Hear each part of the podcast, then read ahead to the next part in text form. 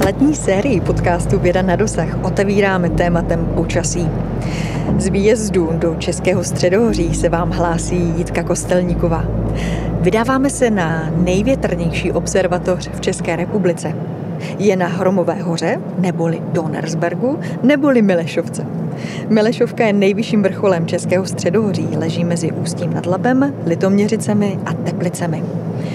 A protože máme možnost podívat se přes webkamery, jaké je tam přesně teď počasí, tak se můžeme rovnou na to připravit. Teplota vzduchu dvanáct celá tři stupňů, vlhkost sedmdesát jedna procent. Co tady máme dál? Rychlost větru čtyři celá pět metrů za sekundu. Někde tam mezi oblaky se potkám s meteorologem Petrem Zacharovem z Ústavu fyziky atmosféry Akademie věd, který se vyzná v bouřích a v tornádech. Mě dnes ale bude zajímat samotná observatoř na Milešovce, pozorování oblaků a dalších atmosférických jevů a jejich měření. A to jak v minulosti, tak i dnes. Tak ať nám přeje počasí. A v dálce už se rýsuje silueta Milešovky, kuželovitý tvar, nepřehlédnutelný, a observatoř nahoře už je vidět i ze silnice. Tak já vypínám mikrofon a šlapu na plyn. Tak my jsme dorazili na místo, ještě nejsme nahoře na observatoři, protože je jediná v České republice, na kterou je potřeba vyjít pěšky. Výzkumníci, aby nemuseli s sebou tahat všechny věci. Tak je tady nákladní lanovka, do které se dá odložit batůžek, anebo technika, tak jak jsme to udělali my. A je to taky místo, na kterém se potkáváme s Petrem Zacharovem. Dobrý den. Dobrý den. Donnersberg, Hromová hora, je detašované pracoviště vašeho ústavu. Vy jste v Praze, ale občas jezdíváte i sem. Vzpomněl byste si na první cestu na Milešovku, kdy jste možná jako zapálený meteorolog nebo možná jako poutník jsem poprvé šlapal? No poprvé to už je konec minulého století. To jsem tady byl s tátou, který tady pracoval, nebo který spravoval Milešovku. A byli jsme tady kvůli střídání pozorovatelů. Jeden jako definitivně končil, druhý si přebíral od něj věci, službu. Tak jsme tady byli a to bylo někdy v devadesátém druhém roce.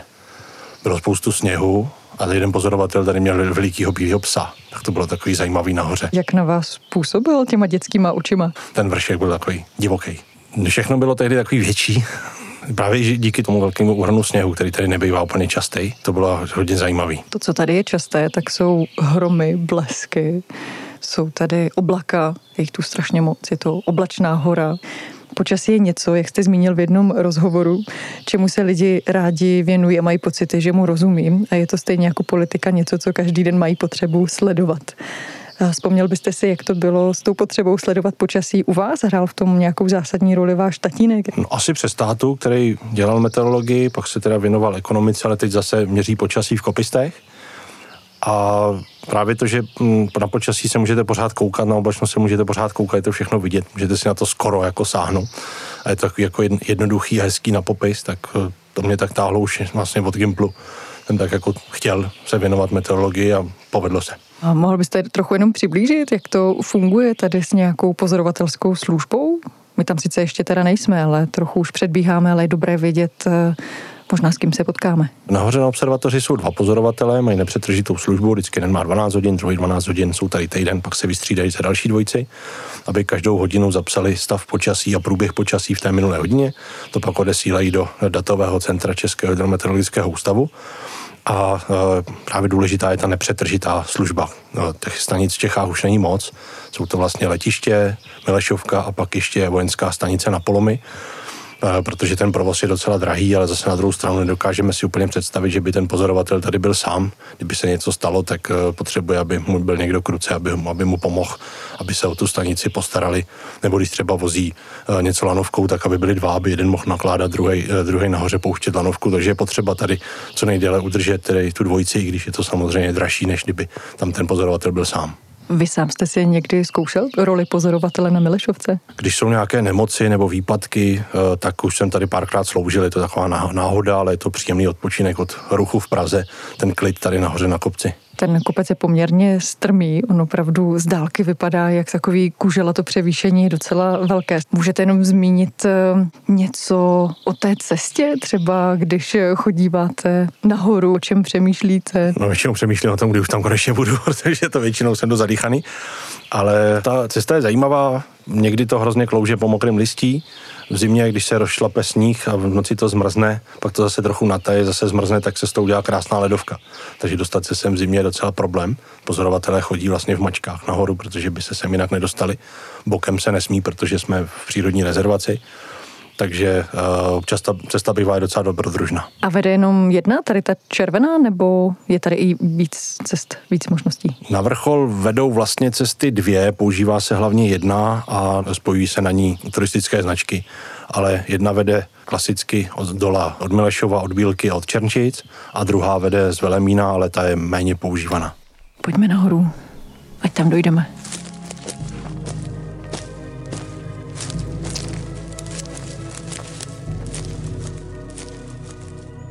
Uh, tak vyšlapali jsme úplně nahoru. Byla to cesta příjemná, ale člověk se zapotil. Petře, my teďka stojíme přímo pod observatoří, ještě jsme tady ve stínu jasanu, jestli se nemýlím, a díváme se na něco, čemu se říká meteorologická zahrádka. Je to tak? Ano, správně. Meteorologická zahrádka osázená přístroji, která by měla být jako sečená pěkně, aby ne, tam nebyla vysoká tráva. Má prostě parametry, je to definovaný pojem, jak má ta zahrádka vypadat a na ní jsou umístěny všechny naše přístroje. Nebo většina našich přístrojů. My se ještě v průběhu povídání dostaneme k jednotlivým detailům a způsobům měření počasí a atmosférických jevů. Ale jenom možná pro představu, vidím tady jak různé bedny, dva metry vysoké, vypadá to trochu jako úly, akorát jsou kovové. No, v čele samozřejmě vévodí meteorologická budka žaluziová, ve které jsou teploměry, vlhkoměr a pod nima jsou umístěny čidla na měření teploty povrchu a teploty hloubce v pěti, deseti, dvaceti, padesáti a sto centimetrech. Pak je tam samozřejmě srážkoměr, abych na ně nezapomněl. A pak už jsou tam modernější přístroje, plus taky přístroje, které patří různým ústavům, třeba na odbírání vzorků mlhy nebo na detekci kosmického záření. My tady máme ještě úplně na kraji radar, který měří vertikální profil oblačných kapiček, to znamená, jak, jak je složená oblačnost nad Milešovkou. A to by bylo asi tak zhruba, zhruba pro naší zahrádku všechno. Celému kopci samozřejmě vévodí ta budova observatoře, která má rozhodně svůj příběh. Možná, než si ho prozradíme, tak můžeme vyjít úplně, úplně k ní. Tak my zase ještě se vydáme tady po kamenité cestě dál.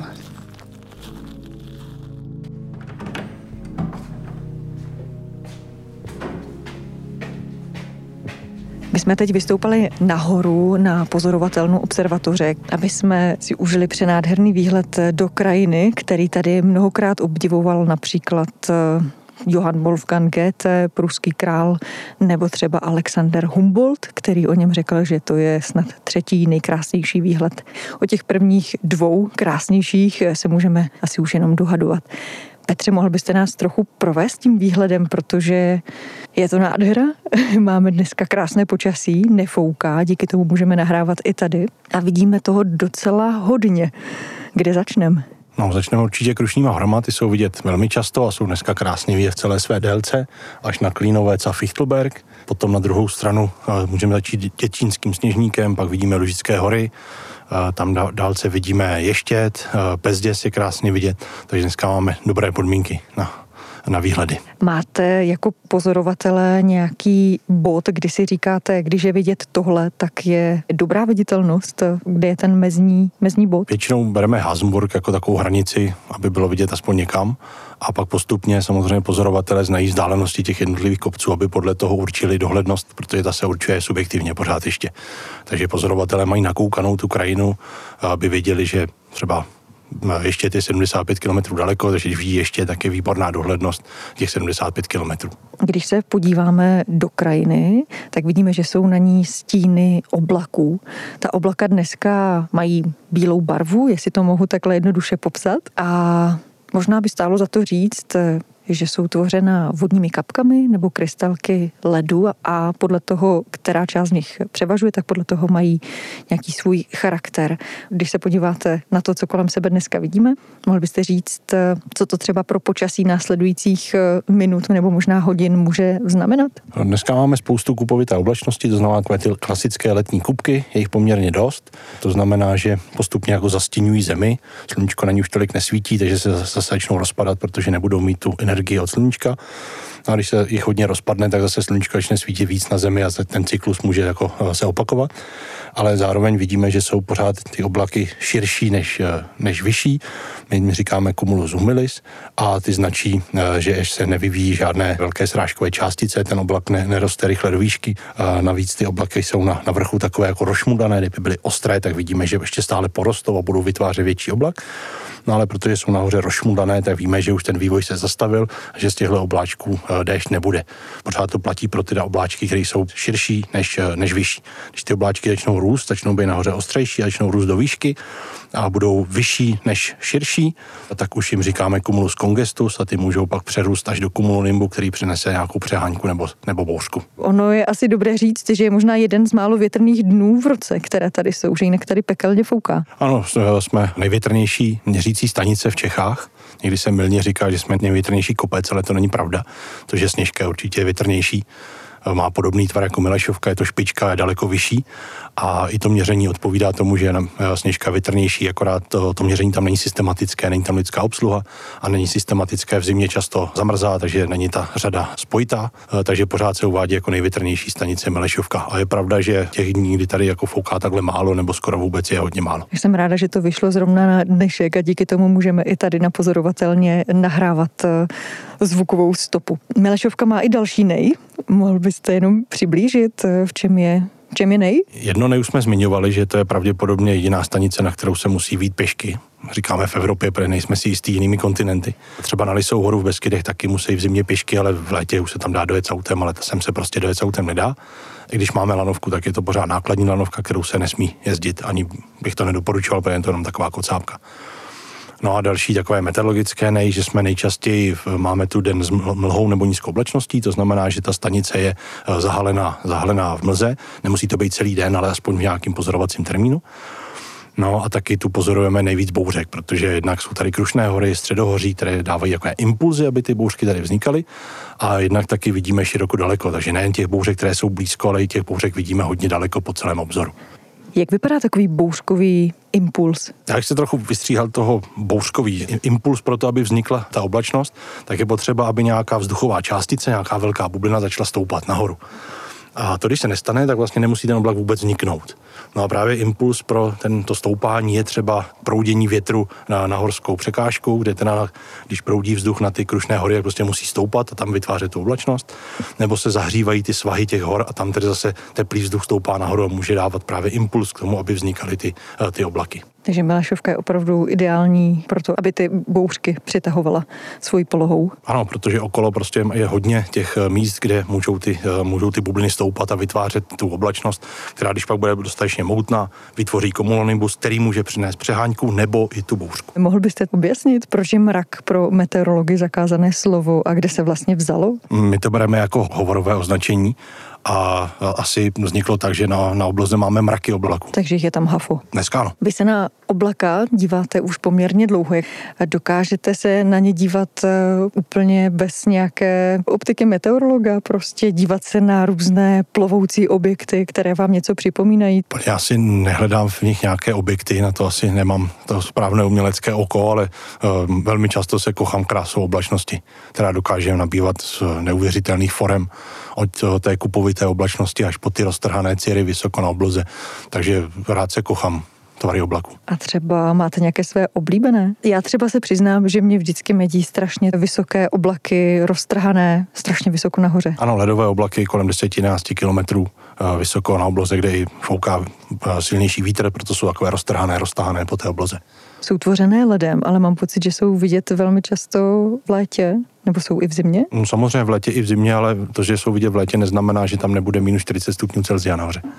Dobře, a dá se teda ještě vrátit třeba k nějakému vašemu oblíbenému oblaku? No, nejoblíbenější pro mě bude asi ten cumulonimbus, protože přináší to nebezpečné počasí, to nějaké intenzivní deště, kroupy, případně downbursty, silné propady větru a nárazy větru, nebo případně tornáda, což je taková moje jako oblíbená kapitola, tak asi ten cumulonimbus bude nej, nejzajímavější pro mě.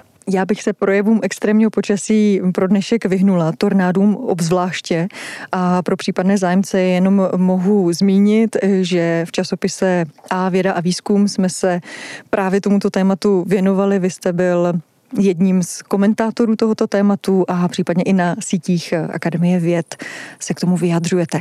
Dneska si ale užívejme to, že je jeden z málo větrných dnů, že je velká dohlednost.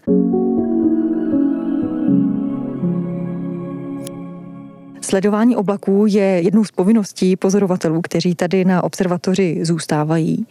Jak je důležité právě to lidské pozorování pro celkovou analýzu atmosférických jevů? Je nahraditelné něčím, nebo proč vlastně je ten člověk v tom nezastupitelný? Proč tady zůstává pořád? No, spousta prvků už měří samozřejmě počítač, měříme automaticky, ale například ta oblačnost se stále měří subjektivně, to znamená pozorovatel se rozhlídne po obloze a určí, kolik řekněme procent nebo jaká část oblohy je zakrytá oblačností, jakým druhem oblačnosti a taky jak vysoko. To je asi nejtěžší, zvlášť pro takové záskoky, jako občas děláme. Na to teda máme přístroj, ale ten měří tu oblačnost, která je přímo nad stanicí. Když není nad stanicí, tak máme problém. Ale pozorovatel to samozřejmě odhadne ze zkušenosti. Můžeme se podívat na ty kupy, které tady vidíme teď kolem sebe. Dalo by se odhadnout, jak jsou vysoko? A prozradil byste, jak to odhadujete? Můžete to odhadnout z vlhkosti, která je při zemi, protože pravděpodobně ta kupa vzniká tak, že na zemi máte nějakou bublinu vzduchu, která má přibližně vlastnosti jako tady, a ta stoupá nahoru. A když se ta bublina ochladí a nasytí vodní parou, tak začne kondenzovat a začne vznikat ten oblak. To znamená, můžete z adiabatického výstupu spočítat přibližnou výšku té základny téhleté kupovité oblačnosti. Takže to je taková jako berlička, jak, jak to jako odhadnout. Samozřejmě nejpřesnější je ten přístroj, pokud oblak bude nad stanicí, anebo prostě ze zkušenosti. Ono e, nehraje roli, jestli ten oblak je vysoko tři sta sedmdesát metrů nebo tři sta osmdesát metrů, ale je rozdíl, jestli je tři sta metrů vysoko nebo sedm set nebo dva tisíce. A v jaké výšce se teda oblaka pohybují? No od, řekněme, několika set metrů, dokonce i teda můžou mít základnu pod stanicí, protože jsme na kopci, takže i když to není mlha, která bude dole v údolí, ale bude to níz, velmi nízká oblačnost, tak my už můžeme být ní, to znamená základné pod stanicí, no až do nějakých dvou kilometrů. Potom je střední vrstva, která je tři a půl až pět tisíc metrů a ta cirovitá je sedm až deset tisíc metrů. Nám tady začíná trošku pofukovat. Bylo by možné se podívat na staré měřící přístroje, které jsou tady v prostřední části observatoře, v takovém mikromuzejku. Jasně, pojďte se podívat do muzea. Tak jdeme.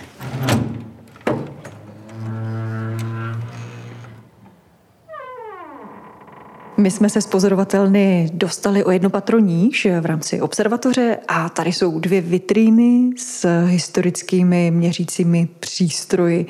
Musím se přiznat, že jako první mě zaujala tady skleněná koule, která trochu vypadá jako věštecká, ale no to určitě bude nějaký precizní přístroj, a čtu, že to je slunoměr.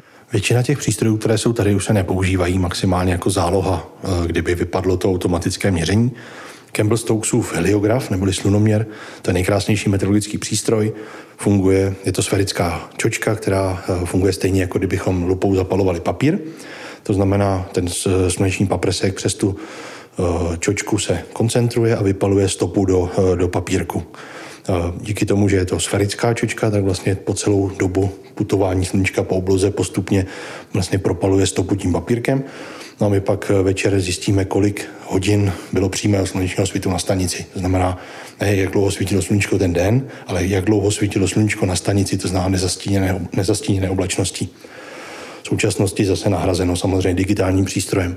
Pak tu máme, jak vypadá vnitřek té naší meteorologické budky, to znamená teploměry umístěné v té budce, půdní teploměry, pak tu máme rotor anemometru ze zhora z věže a pak ještě staré přístroje, které zaznamenávaly třeba tlak vzduchu, vlhkost vzduchu, přístroje na měření větru a tak podobně. Anemometr je pro měření rychlosti větru? Rychlosti a směru větru. My tady máme misky, ale ještě k tomu patří směrovka, která měří směr větru. A to je zrovna věc, která se používá asi pořád stejně? Nikoli, protože my jsme tady dost často v oblečnosti, dost často v zimě pod nulou a pokud fouká vítr, tak hrozně rychle narůstá nám mraz a ta je tady hodně častá.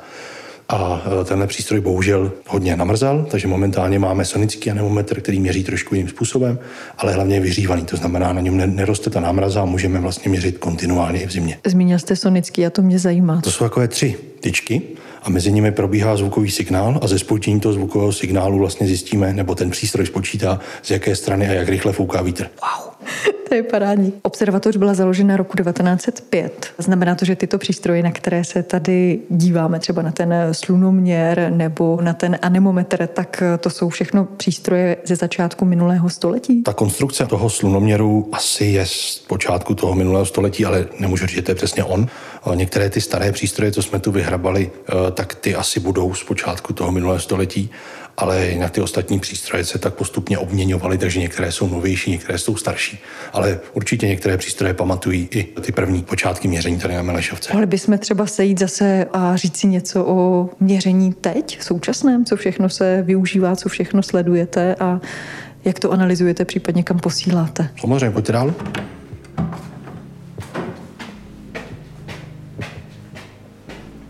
My se dostáváme do přednáškového sálu observatoře, který tady byl zřízen při probíhající rekonstrukci.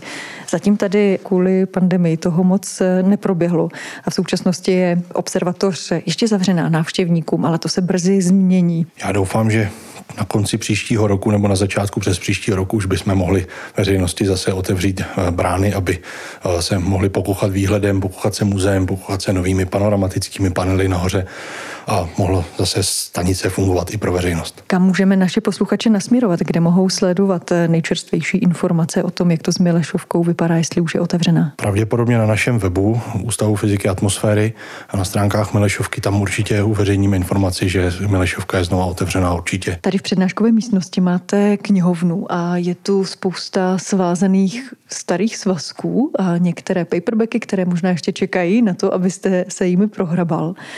A tady máme na kolenou například Jarbücher. To je ročenka meteorologických měření, to znamená zapsaná data z roku osmnáct set devadesát dva, kde jsou tabulky prostě teploty, tlaku, asi vlhkosti vzduchu z termínu sedm čtrnáct a dvacet jedna hodin takzvaných klimatických termínů z různých stanic po Rakousku, Uhersku. Milešovka tam ještě není, protože ještě nebyla na světě. Co se dá z toho ještě třeba teď zpětně vyluštit? Je to nějaký zajímavý vědecký materiál? Spíš řekněme pro porovnání s nějakou starou situací, než bychom všechna ta čísla používali, ale nebo doplnění nějakých delších řad pro klimatické účely, protože vlastně klimatologové z těchto dat vycházejí pořád z těch měření sedm čtrnáct dvacet jedna hodin toho středního slunečního času, to se vlastně měří takhle po celé země kouli pořád. Mezitím jsou ještě takzvaná synoptická měření, která to zahušťují po každé hodině, ale tyhle ty tři termíny jsou vlastně pro každou stanici jako důležité, takzvané klimatické termíny a z toho využívají potom klimatologové v dlouhých řadách na nějaké usuzování o změnách klimatu. Takže tato čísla by šla použít třeba pro doplnění nějakých výpadků ve starých řadách nebo doplnění těch řad. A je to prostě archivovaná, archivovaná data. Ty nejstarší zápisy tady z Milešovky, tady v knihovně najdeme taky z tohohle měření, když jsou psané třeba ještě rukou. Všechna ta měření z Milešovky jsou v Praze, v našem archivu. Všechny ty deníky od roku devatenáct set pět máme, které jsou velmi zajímavé, protože je tam třeba popis počasí pro ten daný den, ale je to napsáno tenkou tužkou ve švabachu, takže z toho moc nevyluštíme. My se přes tu historickou odbočku zase vracíme k současnosti a k tomu, jaké přístroje a jaký způsob měření využíváte teď. Pod kopcem už jste něco naznačil, ale jak to, jak to teda probíhá? Měření probíhají tak, že máme automatickou budku meteorologickou, která je napojena do počítače, to znamená, ten počítač z ní sbírá data a zapisuje teda do nějaké databáze a pozorovatel potom každou hodinu opíše vlastně do zprávy a do deníku všechny ty údaje, směra, rychlost, větru, vlhkost, ona je toho spousta, tak to opíše do deníku a do zprávy, pošle to teda do toho datového centra. Musí k tomu přidat ty subjektivní informace, to znamená, jestli byly nějaké jevy, jestli třeba viděl bouřku, jestli viděl déšť, nebo byl déšť na stanici, nebo právě množství a druh oblačnosti, jak jsme se o tom bavili, tak to tam přidá jako subjektivně do té zprávy, sestaví a pošle ji teda do, do ČHMU. A samozřejmě zapíše do toho deníku, ty se potom archivují, kdyby byly nějaké výpadky. K tomu se tady měří spousta jako specializovaných měření, protože jsme právě dost často v oblačnosti, nebo jsou tady právě četné ty bouřky, tak se zde měří nebo odebírají vzorky z oblačnosti.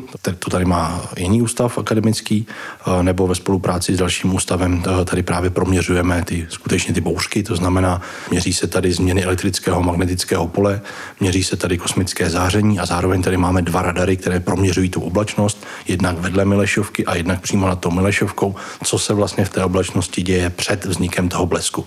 A porovnávají se všechna ta data dohromady, to znamená, jak mění ta bouřka to pole okolo té Milešovky a zároveň teda, co se děje v tom oblaku a zároveň, jestli se nepotvrdí teorie, kde pravděpodobně ten blesk by mohl být, řekněme, jako podpořen nějakým kosmickým zářením, které nás neustále bombarduje. No a to záření by mohlo jako předionizovávat stopu toho blesku, toho bleskového kanálu, což je taková jedna z teorií, jak vzniká ten blesk, protože ještě úplně přesně nevíme o tom blesku, jak vzniká. Takže to se tady právě snažíme jako proměřit různými přístroji tady z Milešovky. Právě proto, že jsme Hromová hora neboli Donnersberg. Spousta z nás se denně dívá na předpovědi počasí v různých aplikacích, kde ty radary nám měří, kde jak prší, kam se ten déšť třeba ubírá, jakým směrem. Vy tady měříte něco podobného, nebo máte to jinak? Naše radary jsou trošku menší a měří hlavně, hlavně ten profiler měří z oblačné kapičky, to znamená daleko menší kapičky, abychom viděli, co se děje v tom oblaku před vznikem těch srážek. Když už vzniknou srážkové částice, tak jsou na ten radar moc velké. Ale ten radar, na který jsme zvyklí, který patří Českému hydrometeorologickému ústavu, tak ten měří právě jenom dešťové kapičky, ale nevidí tu oblačnost. To znamená, dneska, když se nevyvíjí žádná srážková oblačnost, tak na radaru neuvidíme nic, i když vidíme spoustu obláčků. Naopak ten náš radar dneska proměří tu oblačnost a uvidíme, jaké kapičky, jak velké kapičky a jaká koncentrace těch kapiček, případně ledových krystalků je v tom oblaku. Mohu tu mapu toho radaru vidět někde, nebo je to pro interní využití? Některé informace máme, právě z toho profileru to není mapa, protože on měří jenom vertikální čáru nad stanicí, ale máme obrázky vlastně časového vývoje, co šlo přes tu stanici, to je to takový vlastně jako časový řez tím oblakem, který procházel přes tu stanici, tak takovéhle obrázky u nás jako viditelné na, na webu jsou. To mi úplně připadá jako krájení mraku. Ano, krájení oblaku. Co stálo vlastně za vznikem tady té observatoře? Měřit se začalo roku devatenáct set pět, ale ten kopec už začal být atraktivní dřív. Jak to vlastně celé začalo? Začalo to daleko dřív, kdy tady začal být takový společenský život na vrcholu. Byla tu malá hospůdka, byl tu taneční parket, byly tu takové jako kamarličky na přespání a byla tu i malá rozhledna. A potom na vlastně mm, základech té rozhledny se vybudovala observatoř. Ale za vybudování observatoře stála taková potřeba doplnit měření, protože se zjistilo, že je spousta měření už na přelomu toho století. Bylo spoustu měření v údolích, byly dokonce vysokohorská měření na Zugspitze a podobně ve výšce dva až tři tisíce metrů. Ale zjistilo se, že není takové měření z nějaké průměrné výšky, takových těch osm set devět set metrů, těch, že chybí. A vlastně na popud jakéhosi horského spolku v Teplicích vybudovali tu observatoř, která od roku devatenáct set pět měří právě v té optimální výšce, ale zároveň je to horská stanice, protože na Čechy je to docela vysoko. A další taková zajímavost pro tu Milešovku ještě proč vznikla, je, že je to kuželovitý kopec. To znamená, tady ten vítr, který měříme, je málo ovlivněn tím okolním terénem. Si představíte vítr, který fouká přes Krušné hory, tak prostě musí stoupat přes ty Krušné hory a je bržděný těmi Krušnými horami. Když to tady ten vítr, který fouká jako dole při zemi, tak obtéká Milešovku a tady nahoře proudí víceméně stejně, jako kdyby byl nerušen, jako kdybychom měli čtyři sta metrů vysoký stožár, což v té době nebylo. To znamená, oni potřebovali třeba pro leteckou dopravu měření čtyři sta metrů nad povrchem země, to, to nikde neměli. Vlastně do vynálezu radiosondážně nic takového nebylo. Takže vlastně za první republiky a potom i za protektorátu vlastně používala Milešovku letecká služba pro informace ve vyšší hladině, než je, než je při zemi. Vy jste zmiňoval, že tu observatoř založil spolek. Jak je to s jejím napojením třeba na univerzity a právě pak je třeba na akademii? Ten spolek dal jakýsi popud k té stavbě. Potom Milešovka patřila Pražské německé univerzitě. Po válce přešla pod Karlovu univerzitu a potom vlastně pod Geofyzikální ústav Akademie věd a potom nakonec teda do nově vzniklého Ústavu fyziky atmosféry Akademie věd. Jaké počasí předvídáte na zítřek? Já vlastně počasí nepředpovídám. My v Akademii se věnujeme počasí, které bylo, když to v Českém hydrometeorologickém ústavu se věnují počasí, které bude. To je rozdíl mezi operativní předpovědí a výzkumnou předpovědí. A kdybych chtěl, jaké bude počasí, tak se kouknu do aplikace a, a tam, tam zjistím, jaké počasí mě čeká v následujících, řekněme, dvou dnech. A jakou používáte rád? Já používám aplikaci Českého hydrometeorologického ústavu, kde je nejen lokalizovaná předpověď pro moji pozici, ale zároveň je tam i plošná předpověď srážek, která je důležitá k tomu posoudit, jestli náhodou nějaké srážky nepůjdou okolo mě, blízko mé, mé pozice, protože ten model těžko někdy bude předpovídat přesnou lokalizaci srážek. To znamená, mohu se podívat, když někde poblíž půjde nějaká přehánka podle modelu, tak můžu, radši bych počítal s tím, že můžu taky zmoknout, i když ta aplikace pro moji pozici nedává žádné srážky. Takže to není chyba aplikace, to je chyba interpretace těch meteorologických dat, protože ta detailní lokalizace ta nikdy asi nebude možná. Vždycky tam bude nějaká prostorová chyba, hlavně co se týká těch srážek. To znamená podívat se na plošné rozložení srážek.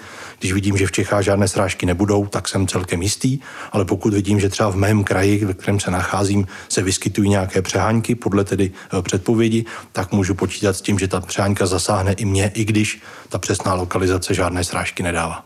Petře, děkuji vám moc za prohlídku observatoře, výstup na kopec a předpověď. Rádo se stalo. Loučím se s Petrem Zacharovem z Ústavu fyziky atmosféry Akademie věd České republiky, který byl hostem další epizody podcastu Věda na dosah. Hezký den a prima počasí vám přeje Jitka Kostelníková.